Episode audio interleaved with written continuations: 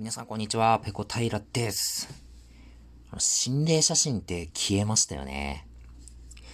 僕が小学校の時、今からもう20年ぐらい前で、よくテレビでこう心霊現象スペシャルみたいなのをやってたんですよ。で、その中でも特にこの心霊写真に関するコーナーってなんかすごく多くて、て、こう視聴者から寄せられた、えー、写真、例えば、集合写真で何人か人が写ってるんですけど、明らかに人数より多い、こう、足が写ってるとか、その後ろの方に不気味な顔をした、あの、人が、人型のものがこう、映し出されてるみたいな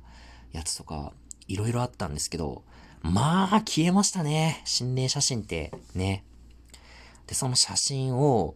えー、霊能力者、まあ、自称霊能力者っていう人がですね、こう、霊視という形で見て、これは、ここで亡くなった、こういう人の霊ですとか、これはお祓いしないといけませんとか、なんかすごい悪い気を感じますとかね、なんかそんなことをコメントする番組が結構あったんですよ、当時。いやでもほんと今なくなりましたね。まあ、これだけスマホが台頭して、その画像の加工とかも、まあ、簡単にね、そのスマホ上でできるってなると、はい、これ心霊写真ですなんて言われても、言われてもっていうところ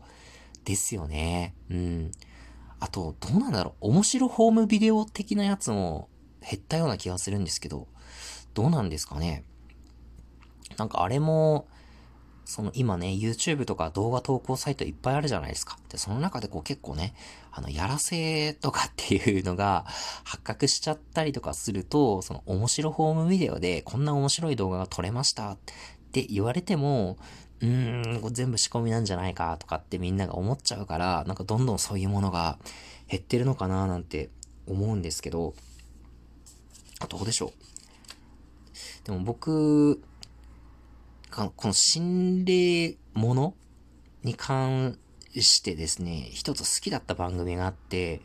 これ多分、たけしの、あの、テレビタックルっていう番組の年末スペシャルとかだったと思うんですけど、超常現象スペシャルみたいなのがあって、えー、いろんな超常現象、その心霊ものだとか、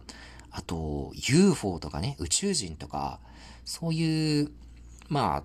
テーマについて、肯定派と否定派に分かれていろいろ議論をするなんていう、えー、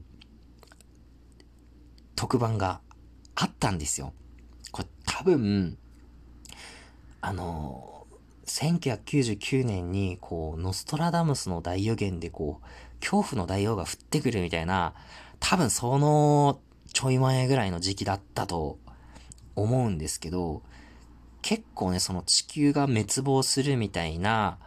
えー、予言があって、なんかその1999年の X デーに向けて、そういう超常現象に関する番組とか結構盛り上がってた時期だったんですけど、まあ、そのね、あの心霊超常現象スペシャルが結構面白くって、えー、肯定側だとその宇宙人とか UFO の研究をしている人たちだとかそういう雑誌を刊行している、えー、編集者の人とかが出てきて、で一方否定派だと、こう、自然科学を専門にするこう大学の先生とかね、なんかそういう人が出てきて、この現象は、えー、こういう理屈で説明ができますとか、こういう環境を整えれば、同じ現象を観測することができますとかね。そういう、えー、こう、バチバチなね、やりとりがあったんですけど、この中で特に印象に残ってるのが、あの、宇宙人の住民票を持ってきたっていう回があったんですよ。その肯定派の人の一人が。で、それを、なんかこう、ジャケットのポケットに入れてあるんだけれども、なんか今ここでは見せられないみたいなことを言い出して、いや、あるんだったら見せなさいよとかって、いや、ちょっと見せられないって言って、それが結構押し問答が続いて、同じ回では、結局出さなかったのかな？その次とか、別の回で、その宇宙人の住民票なるものを、その肯定派の人がね、こうカメラの前に出したんですけど、それが口頭向けというか、もう全然わけわかんない、こう図形なんか文字とは言ってあるんですけど、なんか図形みたいなのがいっぱい並んでる、えー、住民票っていうのを、あの、出してきて、それはちょっと笑いました。だからもう、なんか当時から、その本当にあるとかっては思ってなくて、その、口頭無形に聞こえる肯定派の意見